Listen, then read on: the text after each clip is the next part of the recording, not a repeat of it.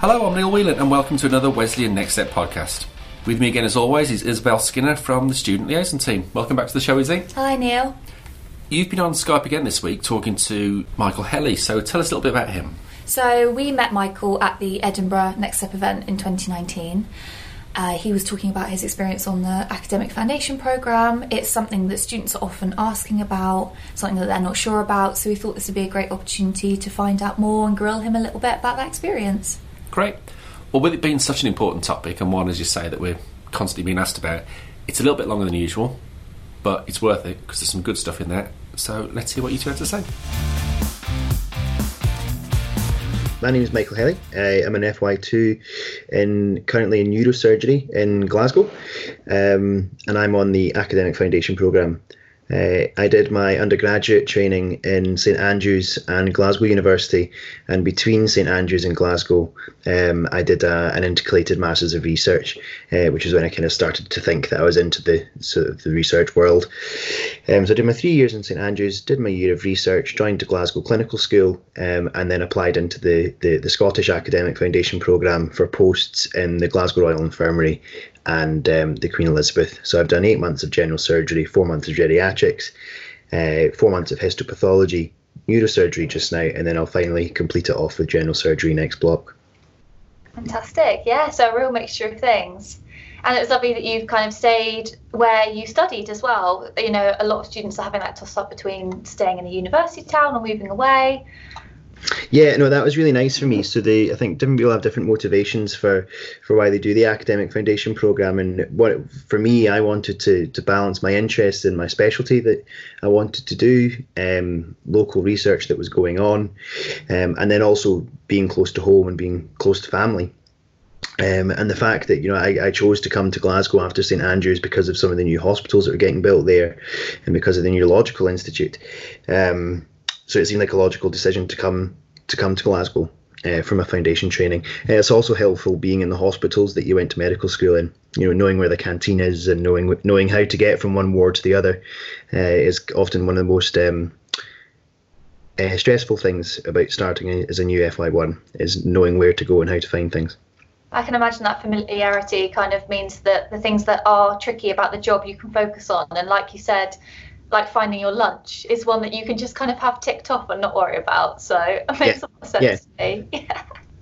Fab. So when we met you at the Edinburgh Next Step event in 2019, what you were saying about the academic foundation program is something that really piqued my interest because I find it's something that students often don't know quite so much about or they're not sure whether it's something that they should go for. And I guess the best place to start, I know that you've touched on it, um, is about what it was about the academic foundation program that interested you. Okay, so so I wanted to do the academic foundation program because I wanted to. I want to sort of be in, a, in a, an environment which is a culture of uh, learning and development and understanding. Um, so I, I just thought it was something a wee bit extra to do um, over and above the the kind of day to day job as a as a doctor, which um, is not to detract from uh, from the normal foundation program. I think the exciting part of this job and the, the primary focus of of doing your foundation training is to become a hopefully good doctor first and foremost. Um, but the academic foundation program, I think, offers is different goals for different people. Um, some people are really, really, you know, focused and they want to be a clinical academic in the future and they want to be a professor of some particular area um, or they may have developed primary research interests and degrees prior to starting medicine, um, and they know they want to focus on uh, being a research, a clinical research scientist, um, as well as a doctor from a very early stage. For myself, I think as doctors, regardless if you want to be a, a an academic or not, um, our practice is based on research. And for me, I think if you want to uh, understand something, you should know how to do it. Uh, so that was for my decision of doing the masters was I want to know how to do research properly so that I can interpret the research of others if that's how I'm going to influence my practice. Um, and I just thought the, you know, the academic foundation program, depending where you go, might not necessarily separate you from a motivated normal foundation program trainee. Um, but it puts you in a sort of culture of of learning and development, um, and you're kind of surrounded by peers that are all sort of a bit curious um, about everything. Um, and that that's what sort of motivated me to to to do the the, the academic foundation program. Yeah, and it's a great environment to be in, especially because foundation training is almost like a continuation of what you're doing at medical school. You're still very much learning. I guess, as you said, it's great to be in that environment where people are doing the discovery and, and the research. So, yeah, it makes a lot of sense. I also remember you saying one of the nuances about Glasgow was that you did just as many clinical rotations as any other foundation for someone in a foundation program and actually your research was additional. Could you go into that a little bit for me? Yeah that's correct. Um, so d- different foundation schools or different academic schools have different ways of running their program. Um, some um, will have a dedicated so usual foundation model so you have six four month rotations um, between different specialties. Some places will do two six month rotations for one of those years the academic foundation program, some places will have a dedicated four month block where you're doing entirely research. Um, and for some people, particularly people that might be interested in doing lab projects um, or big data crunching projects, that's really, really appealing uh, to them. And it also allows you to get your teeth stuck into something quite meaty um, where you don't need to think about your on calls or your night shifts and you can focus primarily on your research the Glasgow model and a few other models, um, the research is, is as an addendum to, to your day to day practice. So in Glasgow, when I signed up for the program, there was no dedicated research time.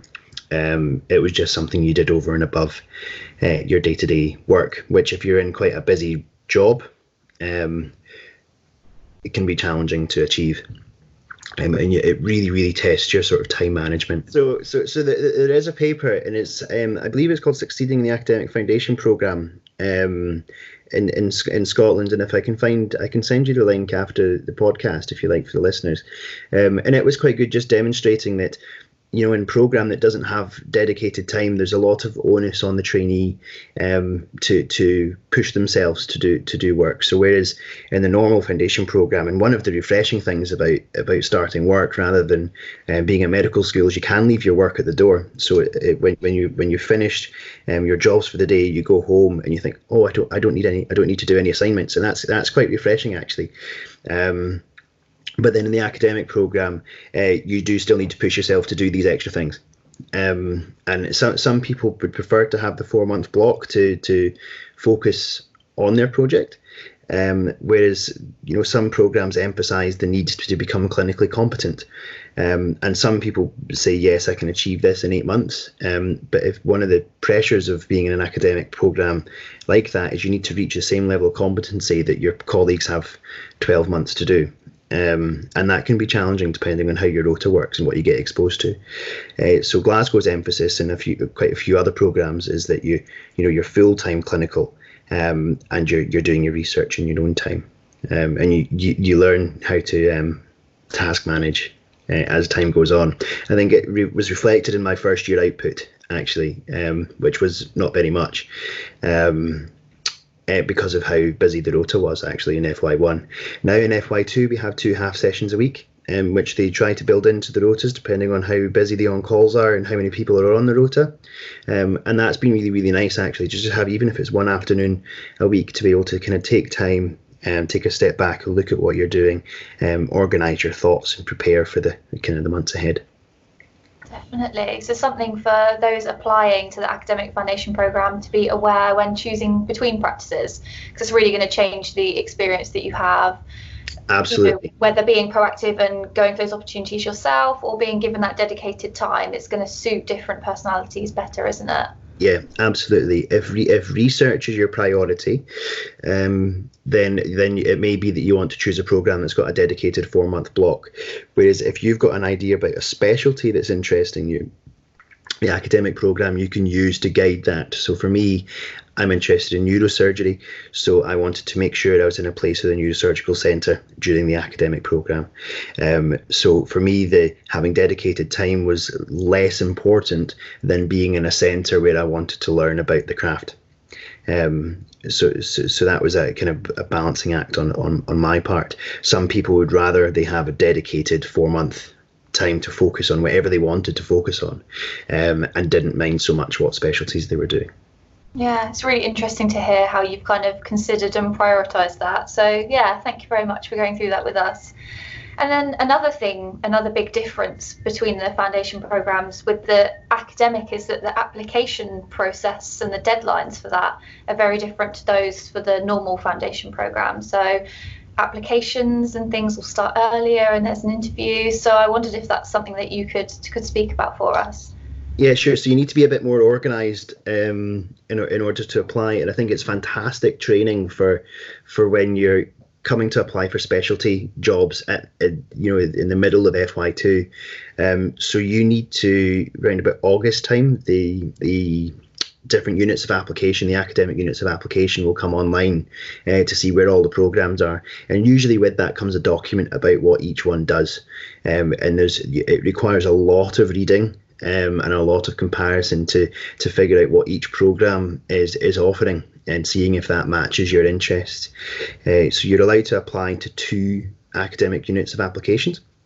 Uh, so for Scotland, Scotland is one unit, um, and that's divided between the four major cities. Um, but then you could also apply to somewhere else, like London um, or the Midlands. Um, but you get two units of application that you're allowed to apply to. Uh, so they open up in August, um, and then the uh, October is about the deadline for Oriel. So you use this system called Oriel, which again you will use for your normal foundation application, and you'll also use for your specialty applications uh, in the not too distant future. Um, you need to fill in the blank text boxes that they have. Each different program has different questions they want to ask, um, which there's a there's a document on the foundationprogram.nhs.uk website, uh, which outlines the the kind of questions from each each um, academic unit of application. So you fill in those boxes, and that's all get to get done by the end of October or mid October. And then usually you have an interview process um, in November, December, um, with the outcomes of whether or not you've been successful. Um, usually at the end of January, which is before your, your your colleagues in the in the foundation program. And what's really really important to remember and to not stress out about is if you do not get into the academic foundation program, you have not done yourself out of a job for the normal foundation program. So you need to apply to both programs in parallel.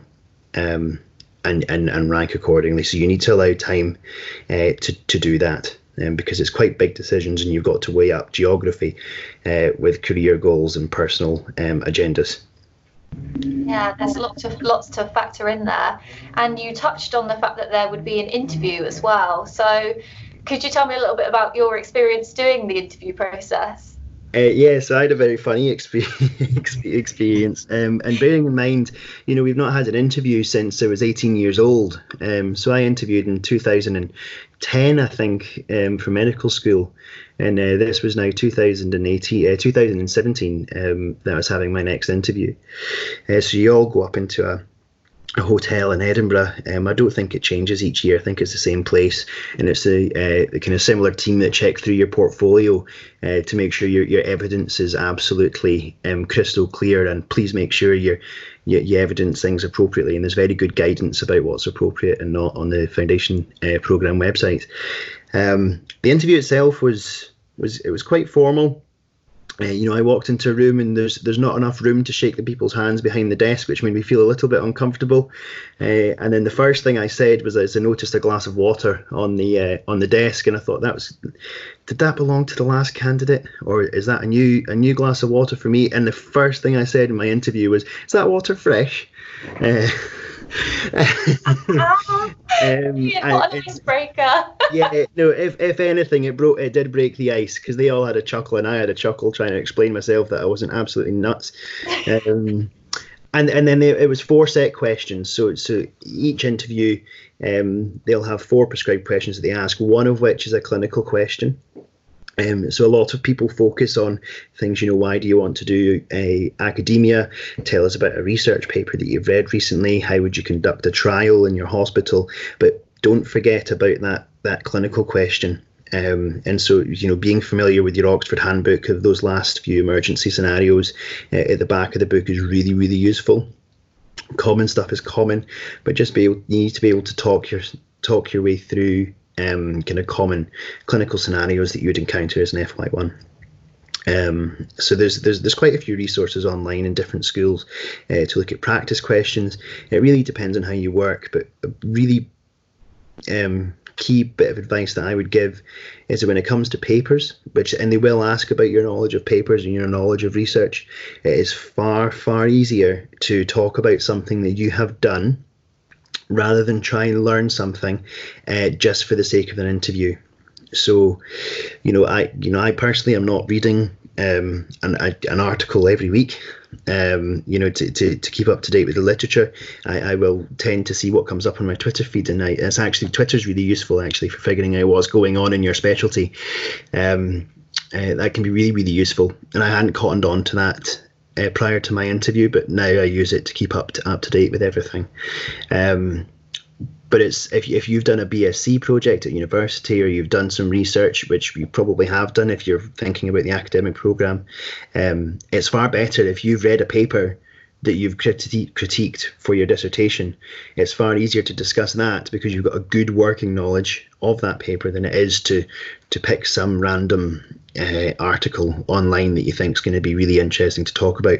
Fair enough if you've digested the article and you know it really well, um, but I wouldn't say please do not grab a paper the night before for the first time and try and discuss that uh, in your interview. Um, and it's just being honest with yourself. Um, you know, if you if you've read something and and done your own work from that paper, then it's it's easy to talk about, and they pick up on that in the interview. Yeah, that authenticity, and even being able to, you know, joke about a glass of water, and talking about research that you're passionate about yourself. You know, things just come across in a different way, don't they? You know, if you can really feel it and get into that kind of conversation, that's going to come across really well yeah. in an interview. I definitely wouldn't advocate questioning the hygiene of the um, the interview panel, but but, but, but certainly um, be, being more relaxed does, does help. Um, you know, you're not going to be totally at ease in there, but um, you just got to think of it as you know it is a dialogue. You've got to come across well, uh, but you're not coming across as a robot. You're coming across as someone that's in, interested and curious and wanting to learn more. Yeah, that's really good advice. Thank you. Um, and so, along with those, do you have any other tips for students applying to the academic foundation program? So, not just about the interview process, I mean, the whole thing, start to finish. Do you have any top tips? Uh, yeah, so I think first tip is questioning your own motivation. Is uh, do you want to do it because it sounds good um, or because it's competitive? Uh, some people that like to do things because it is a challenge. Um, I would say that's not a good motivator for doing something, um, and it is you know it's it's extra work. Even if you get a dedicated four month block uh, rather than um, uh, myself, which does it as an addendum, uh, you know it's it's it's work over and above uh, what's already quite a a challenging job to do in your first year out of university. Um, so if you don't really enjoy it, then it's going to be difficult. Um, so I'd say de- absolutely um, question why you think you want to do it, um, and do what you enjoy. So choose a project that you think, oh, I want to learn more about this, and and you do have to think about you know your end your end um, goals and um, and what you're going to produce out of it. So that's you've always got to think about, you know, I want to do something I enjoy, but I want it to lead somewhere. So you don't want to lead yourself down a rabbit hole that isn't going to produce things like presentations, posters, publications. You want you want to kind of um, you know get a couple of things out of each thing that you do. Um, but personal joy, I think, is quite a high thing you've got to rank rank in there. Um, and also, you've got to think about what you can use the academic foundation for for your advantage for geography as well. So for me, I, a strong motivator was I could use. Um, I knew that my um, for foundation normal foundation program my, my grade point average was very very average. Um, but my my research work at medical school was you know I'd, I'd done quite a bit. Uh, I was quite into some teaching. I'd done lots of stuff with different societies. Um, so I thought, no, I really want to kind of be in this environment. And actually, it worked in my favor because the extra stuff that I'd done at university uh, was more weighted towards a good academic um, application but actually, if I'd not done that and had to go through the normal foundation application, I probably wouldn't have got my first choice of job. Um, so, so it is it is useful as a process. It's quite hard work to apply, um, but it can give you a little bit more control And in a system, uh, you know, everyone will be used to, you know, feeling really, really small when you when you you know you've got the whole of the United Kingdom to apply to, and you think you could go anywhere. It's nice to have that little bit of control. You know, you might not get the job, um, but you can try. Um, you can, you know, you can choose what you stress about, and the things that you can't control, you shouldn't stress about, and things that you can, or if you can make something that you can't control into something you can control, um, that's uh, you know that's a, a bonus. Um, yeah, I would say that's the most important thing is choosing your own motivation, uh, figuring out your own motivations. Secondly, is having a good supervisor uh, which is notoriously difficult to, to work out when you're a, a very young medical student and you're not sure who's a good supervisor and who's a bad supervisor. Um, you kind of get a feeling when you're working with people, the people that try to make their people grow. Um, so you'll get some, you want to find someone that will take you under their wing, um, but not do the work for you you want someone that's going to mentor you. Um, and usually you can identify these people on placements. Um, it, it, will be the ones the the consultants that are delivering teaching. Um, it will be the ones that will do little morning sessions of suturing or something um, or afternoon uh, or, or like lunchtime teaching. Um, so you, you seek, seek out people send emails off you know, universities have loads of databases of all the research that's going on, and just be proactive and send emails. Can I come to the lab and have a look around, or can I meet for coffee to discuss this um, trial that you're doing? I, I, want to learn more. And the people that um, the best supervisors are the ones that will take you under their wing and explain what they're doing, and have that mutual, you know, respect. Realize actually after that discussion, it might not be for you. Um, some medical students in particular are quite guilty for you. They have one conversation and then they think, oh, right, I have to do this now. But you can say, actually, do you know what? I've got too much on. Um, that's not for me. Or actually, I didn't think that was as interesting as, as what I thought. Um, I'd rather do something else. So I think uh, closed loop communication is is excellent if uh, if you're wanting to do this. Does that make sense? Does it? Absolutely. No, it does. It's kind of just being really honest with yourself. There's so many decisions to be made at this time where you want to be. Again, for you, that conferred another advantage, being familiar with staff that you'd encountered during your studies, perhaps helping you to choose a good supervisor. All of these decisions coming in, you, you do have to kind of trust your gut instinct, don't you? And not be sort of sidetracked by, as you said, going for what's competitive or, you know, kind of doing things for the sake of things, being really true to yourself when you make those choices. Yeah, I think that you know certainly medical students uh, as as a, as a breed are competitive. There's you know it's just it's just uh, in their nature. Even the non-competitive ones are by virtue of where they are competitive. Um, and, it, and it's okay to have that drive to say you want to push yourself. Um, but I'd say if you if you're only doing it because you want to win, um, but actually you're finding that whole process quite stressful, that's that's not an enjoyable process. Um, so you really want to, you know, I I, I quite like um, uh, neuroscience, and I quite like to know, know about how how nerve cells interact uh, with each other and what happens in injury. I generally find that quite interesting. Um, but uh, there's other stuff that I would find absolutely mind-numbingly boring, and it's just not worth it. Yes, you might get a first author publication, but if you have hated every second of that, it's not worth it. In my opinion, some people might have different opinions to that.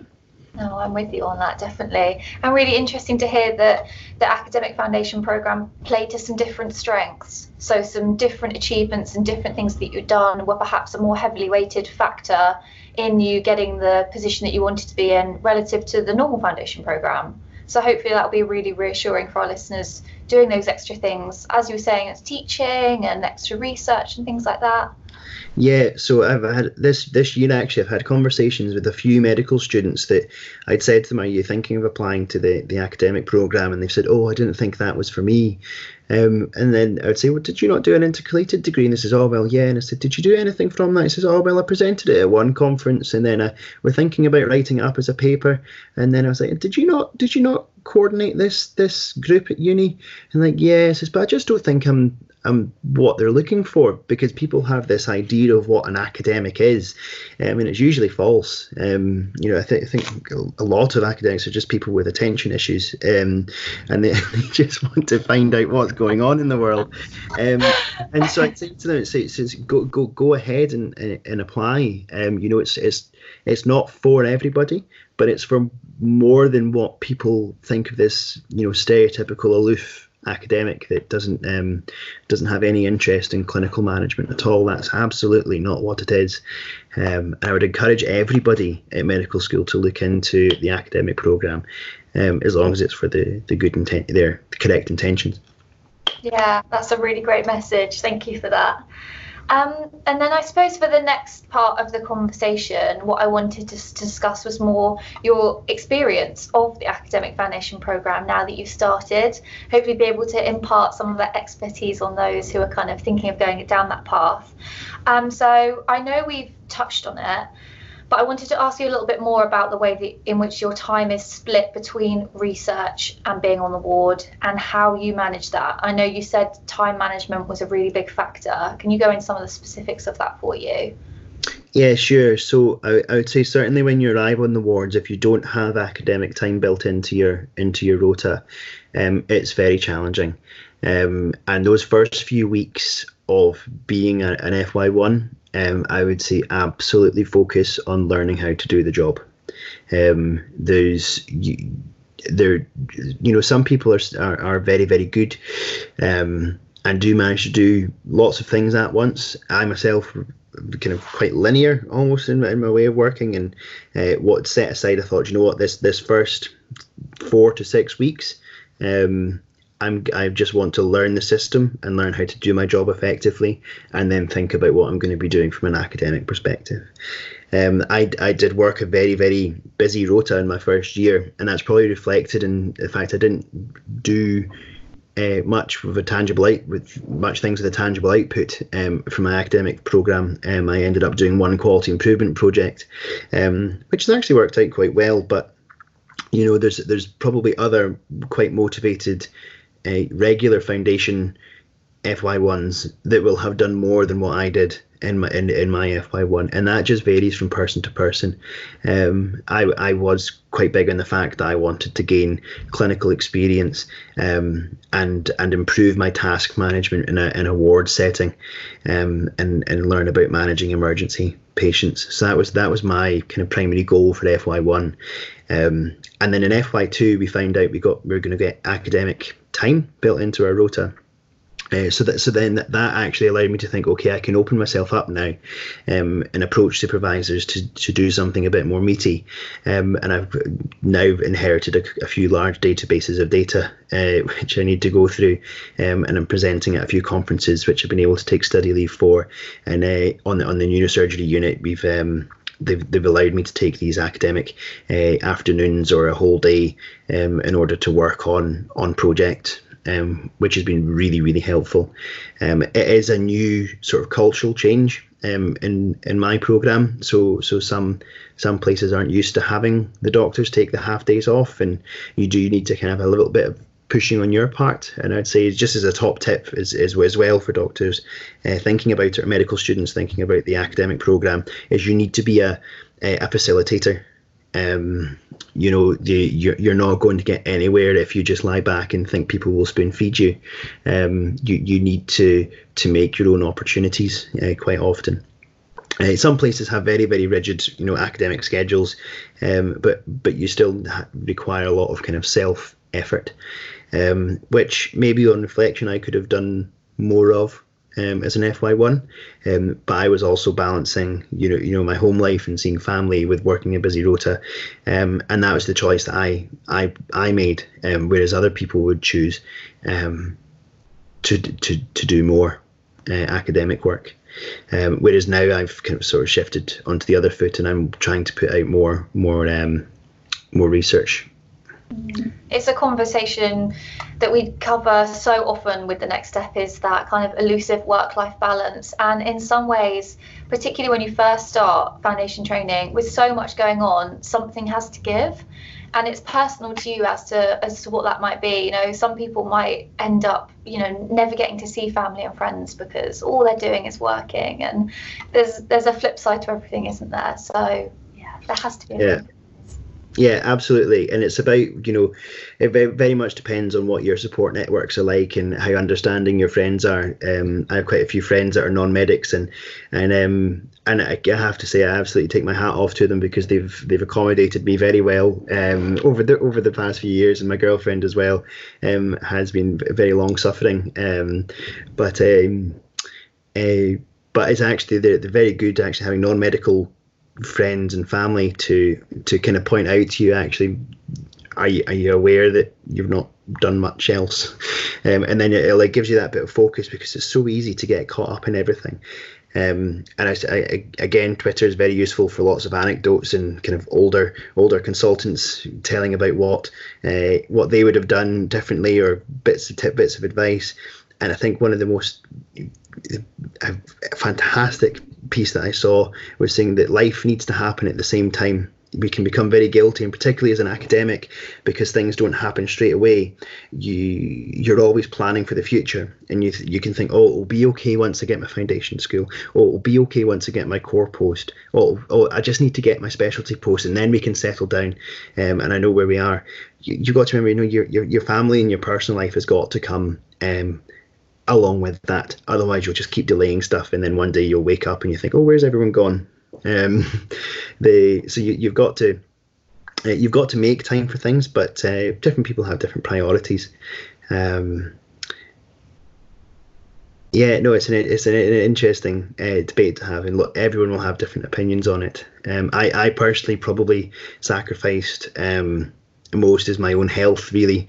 I could probably i could probably go to the gym a lot more and eat a lot better. Um, and uh, you know one one one day i'll work that and i'll learn how to work that into my routine. Um, but my focus was i wanted to build up as strong an application as possible for for specialty applications um, whilst also exploring a kind of kind of little areas of neuroscience that were interesting to me it almost goes back again to that topic of just listening to yourself and being honest to yourself. And in terms of making those priorities, you have to do what's right for you, not what everyone else around you is doing.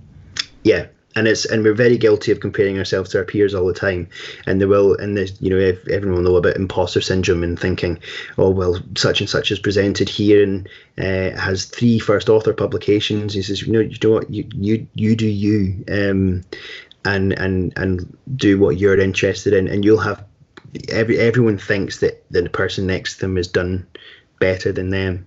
Um, and you know, in if you this can happen as well if you're applying for the academic foundation program, and your friends aren't, um, or all your friends seem to be applying for it, and and you really don't want to, then that's okay just because it's different doesn't mean it's not okay. Um, and I think that's a conversation that doesn't happen too often, actually. Um, but you've just got to make sure take take little checkpoints. I, I like to at least once a week, just take a, a short amount of time, um, just to say, am I still motivated in this? Do I want to continue doing this? Um, and usually the answer is yes, or there's a little voice in my head that says, Abs- "No, absolutely, you started this, you need to finish it." um, you know, uh, you, don't don't give up when it gets difficult. You know, and, and if that that sometimes means coming off of night shifts and uh, and and getting a bit of work done post night in order to and then seeing your family. Um, so sometimes you've just got to mo- just motivate yourself. And I think in the last podcast actually, uh, with one of the colleagues that I was on the the Edinburgh panel with, um, she was saying about motivating yourself after a busy week to to you know go to the pub with friends or go and do climbing or go for a run. Um, I I really want to echo that. You can become very guilty of saying, oh no, I'm tired, I'm going to go to bed. Uh, no, absolutely, pick yourself up and get stuff done. Yeah, just to reference that, that was our episode of the podcast with Sarah Douglas. So she's doing her F1 and she's in Army Reserves and doing some part time physios. So just for our listeners, in terms of working out how you're going to juggle things, going back to episode one part one and two will be a fantastic spot for that. So yeah, thank you for mentioning yeah. that. So it's really interesting hearing about your experience of the academic foundation program, and I'm hoping that for our listeners, it's going to mean that their expectations match that experience a little bit better. But I suppose a, a question for you would be. were your expectations sort of did your expectations match what your experience was, or were there some real big things that surprised you when you got into it? Um, yeah, I think um, even though I knew that my program didn't have dedicated time, uh, I thought the things would have been a little bit more regimented um, with regards to to training as a as an academic. Um, and in that first year, there really wasn't much that separated me at all from a, a regular foundation um, uh, trainee. Um, however, that that's changed this year, um, and we have monthly seminars. We have uh, journal club. Um, we'll have academics that come in from the university on a, in an evening, and it is in your own time, but people people go along to it, um, and they they tell their journey of how they got to where they are. Um, and it's it is really interesting actually looking at the different generations and how and how their training differed to ours. Um, but there's it's it's a very very sort of candid session we have each month, um, and that's been really really nice. It's not much, you know. It's one it's one one evening a month. Um, it's it's it's not much out of your timetable, um, but that's enough actually. And just having those kind of small things um, can can carry you through. And I think a much, I think my experience of the academic program in this year is how I envisioned it. Um, you know, I, I didn't anticipate having a big chunk of time um, working in a lab for four months, um, even though I did think about it.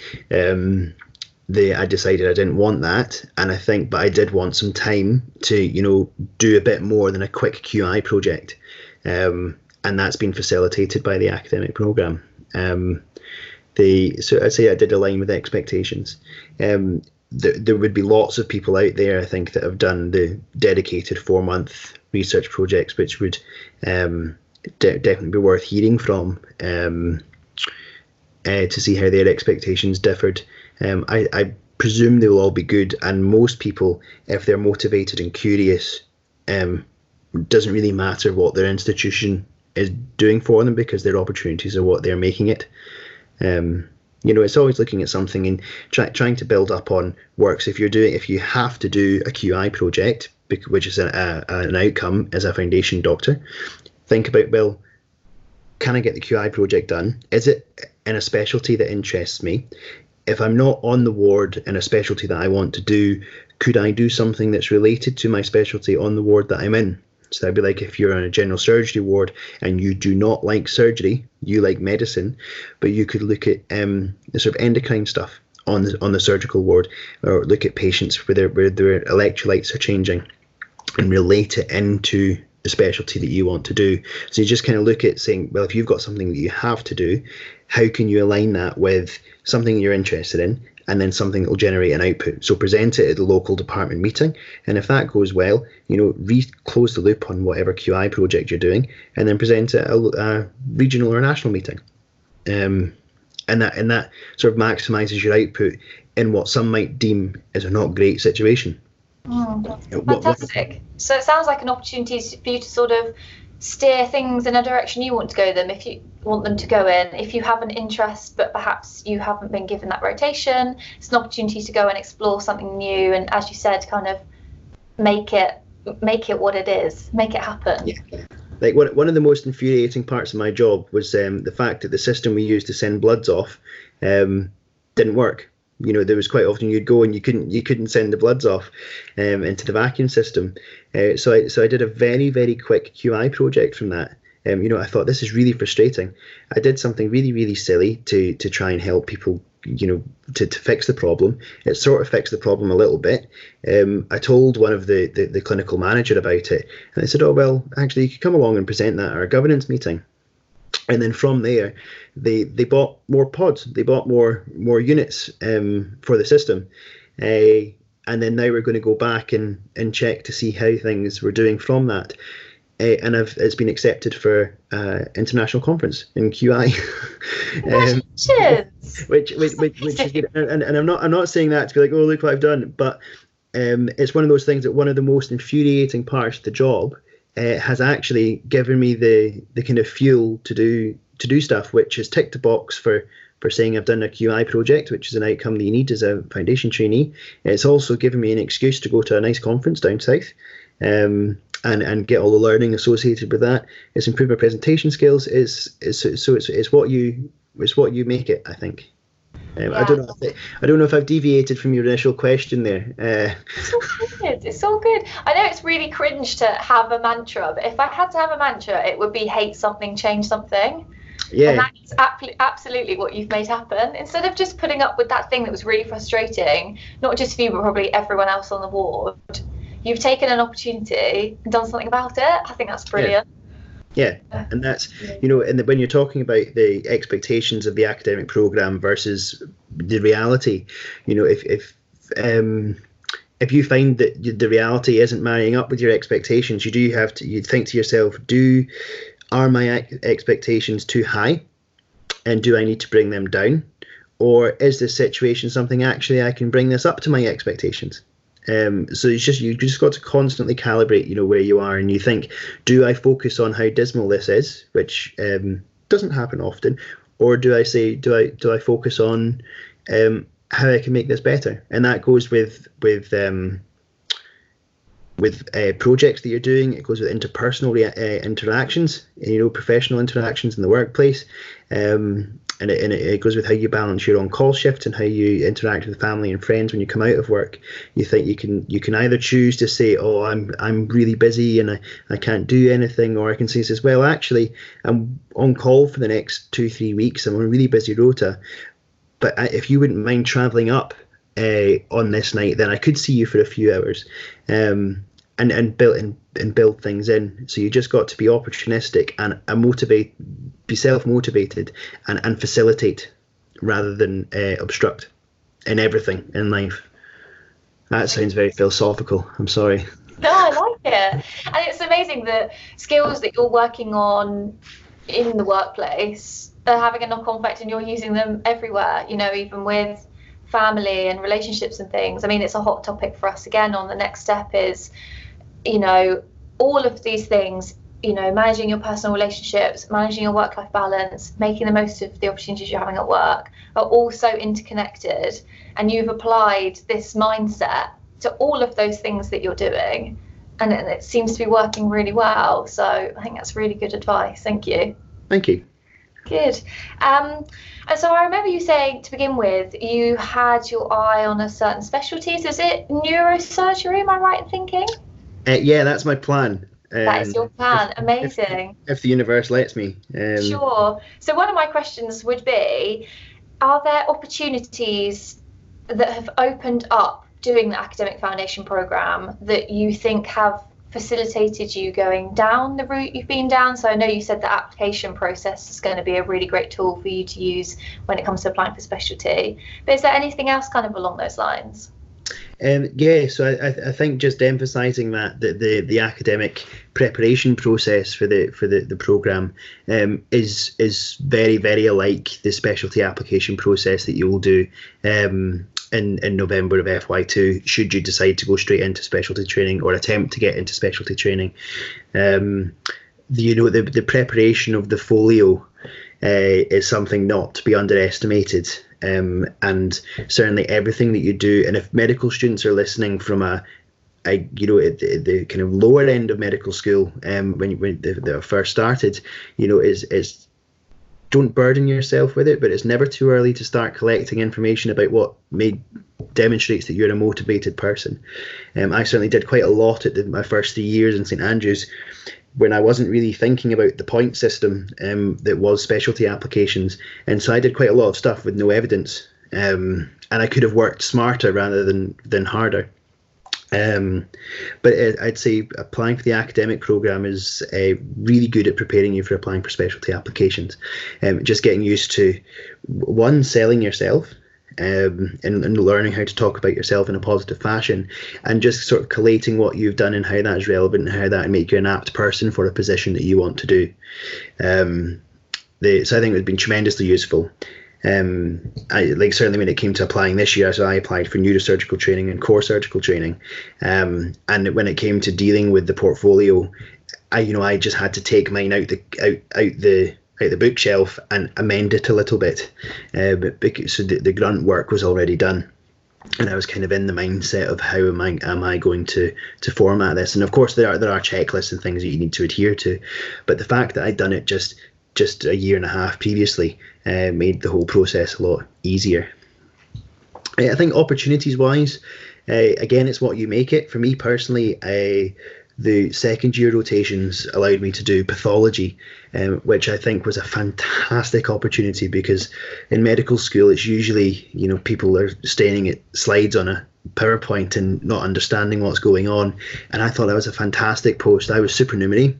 Um, and I got to attach myself to lots of different departments, which included the forensic pathology department, uh, so, so I spent a lot of time uh, down in the mortuary and um, and then also in the labs looking at specimens coming through, uh, and that was fantastic and a sort of gave me a different angle to surgery um, and also the sort of diagnostic mindset. Uh, so the pathology, when you think about people being meticulous and attention to detail, um, I think pathologists win. um, the uh, and and I thought that was a fantastic sort of abstract way of thinking about. My, my, my clinical practice and what I wanted to do. So so I was always, you know, the staff down there used to, to know me as the one that was interested in neuro, uh, because I would go down and, and look for, for people that had neuro, neurosurgical or neurological pathology, um, trauma cases. Um, and, and I think that was an opportunity which in Glasgow certainly there's posts reserved for the academic trainees and only one post for the non-academic trainees. Um, so certainly it facilitated that, uh, which gave me a very different perspective on um, on pathology actually, uh, and I found that useful. You know, when I came into my neurosurgical job, the fact that I'd I dealt with brain cuts and, and things, it, it, it gave me that sort of three D anatomical knowledge which I, you cannot gain from anything but fresh specimens. Um, and I thought that was re- really really exciting. And it's a great talking point as well when you meet the surgeons to say oh well I've done this. And uh, actually you, you, you know I saw, I saw a few of these on the bench. Um, and it's great for that clinical pathological correlation but with context. Um, so that was a nice opportunity. And also you know I was saying earlier about the academic program not sometimes not differentiating you from a motivated mm-hmm. foundation trainee. Yeah, um, yeah. But I think the, by virtue of being on the program when you're approaching potential supervisors, um, you know, it gives you a bit of clout. You know, it's some people would say, "Oh well, what's the academic foundation program?" Because it's a relatively new concept. Um, but some people will say, "Oh well, this this person's come to me and they know that you've had to go through an application process and an interview, and you've maybe got to let that little bit more motivation and self drive um, and so they're more likely to engage in a meaningful interaction with you. So I, I think that's been a quite a good um, the the academic program's been a good vector for me for for conversing with others. Yeah, brilliant. And you made a really interesting point earlier in that um, you know, immediately something like pathology might not seem like a massively important thing to tie into where you wanted to go in your career, but you sought out the opportunities. You know, you went to look for neurological cases. You kind of made the most of that opportunity instead of being disheartened, yeah. like, oh, this isn't what I want to do. You still brought your A game to that and, and, and gave it gave it your role, which I think is really important for our students to take on yeah and it's and it's and it's like that you know if, if anything if you w- want to do orthopedic surgery and you live and breathe orthopedic surgery and your fy1 rotations are in respiratory medicine uh, psychiatry and uh, uh, geriatrics then you, you know you, initially some people might be disheartened by that but just it's a that's an absolute gold mine of things because all these people in these specialties will come through your specialty at some point, um, or you will need to refer to these specialties. So something to be something to be gained everywhere that you go, um, and you just need to be a wee bit smart about how you can apply apply it to what you're interested in. Yeah, no, I, I hope that that's really reassuring, and you've made a really good point there. That again, it is it is what you make of it do you feel that you're developing skills that are transferable between research and clinical medicine? So you made a really good point about your um, QI case, which I think is fantastic. But are there any other examples where you're thinking, I'm so glad I'm doing this sort of two pronged approach because things are crossing over that are useful? Uh, absolutely. So, so just some buzzwords uh, for, for, this to answer this question actually. Uh, so things like negotiation, time management, um, trying to be a you know, trying to get time to go to conferences in a busy rota where you're quite short staffed and no one wants to cover to cover those extra shifts. Interdepartmental working. Um, so these are things that you you know if you're uh, from the academic perspective of trying to find a supervisor that will work with you, justifying that their time is worthwhile to to take you on because it's you know it's not just you that's investing the time. Whoever's training you is has got to take the, the, the time to to train you. Um, for some people, getting funding, uh, getting ethical approval for things, and this is the, the constant pushing to to that's what sometimes feels like quite an uphill battle to get to your end effect. Now, if I, if I was to say substitute getting your study leave to attend a three day conference uh, to present a poster, um, I substitute that with with getting the, the patient that no longer requires surgical input um, to a different ward or for a different specialty to come and review a patient um, in, a, in a busy system. Um, your negotiation skills, I think, are vastly improved by doing the, the, the two pronged approach. Um, and it's also, the, again, coming back to the being a facilitator. Um, so if you're trying to coordinate different departments, if you're doing a multidisciplinary research project, so just now I'm working with the neurosurgeons and the pathologists by virtue of the fact that I did tied on to the neuro stuff and, in while I was in pathology. So we're trying to marry the um, the research together between the clinical side and the more pathological side. Um, so doing that as a from an academic perspective, um, you know, it's absolutely transferable to, to how you interact in the ward. You know, it's, it, it can be very easy to say, I've got my role as an FY1 and I've got to get this referral done, and um, the physios will deal with this and the nurses will deal with that. Um, and I think one of the biggest things that I've found is is most useful from thinking. Um, I don't want to say thinking academically because that sounds a bit pretentious, um, but but what they thinking about doing academia has helped me is how do I facilitate the end goal? So you think what what what is the end product you want to achieve, be it in research or a clinical outcome, and who do I need to speak to, and what actions need to happen for this action to occur. Um, and I think the being on the academic foundation program, even without dedicated formal dedicated time um, or even formal training, the fact that you're in this environment um, absolutely trains you in in, in doing that. Yeah, being active, not passive. Being yes. of it. Yeah. Yeah, and realizing that a lots of people, because some, some you can get fall into this trap in, in sort of clinical practice where you think everyone's got a different agenda, and certainly the, the, the system is so fragmented now with lot, so many different subspecialties. Um, you you know you've got the surgeons, you've got the upper GI and the lower GI, and the, the upper GI consultants that are on for the on call shift will sometimes need to get the lower GI consultants, and they'll have different ways of managing things and um, and substitute any specialty of your choice into that scenario. Yeah. Um, and so people can kind of feel that everyone's competing for their own agenda, but actually you, you focus on, well, actually, know what we want is do we want to discharge Mrs. Mrs. D um, to to her house so that she can go to her daughter's wedding in three months' time and uh, and and get there in a wheelchair, but she'll need the ramp for the for the for the house. Um, and it's a conversation between lots of different people, and you've got to remember what's the end goal you want. Um, and then that's equally transferable as, as an academic. If you're saying, well, I want to, to manage the pathology with the clinical neurosurgery, um, uh, you, you need to facilitate the conversation between all parties. Yeah, it's a really interesting perspective. I've really enjoyed you kind of explaining that one for me. Um, so yeah, I just want to say a thank massive, massive thank you for coming and speaking about this topic with me. Again, it's something that I feel isn't always covered in that much detail. It's not something people always understand completely. So it's been amazing to hear your experience firsthand. So yeah, thank you very much for taking the time to chat to me. And that's our show for this week. Thank you to Isabel and Michael. Is the Michael referenced a few links and papers in there? Where can people find out more about those? We'll pop those down in the descriptor.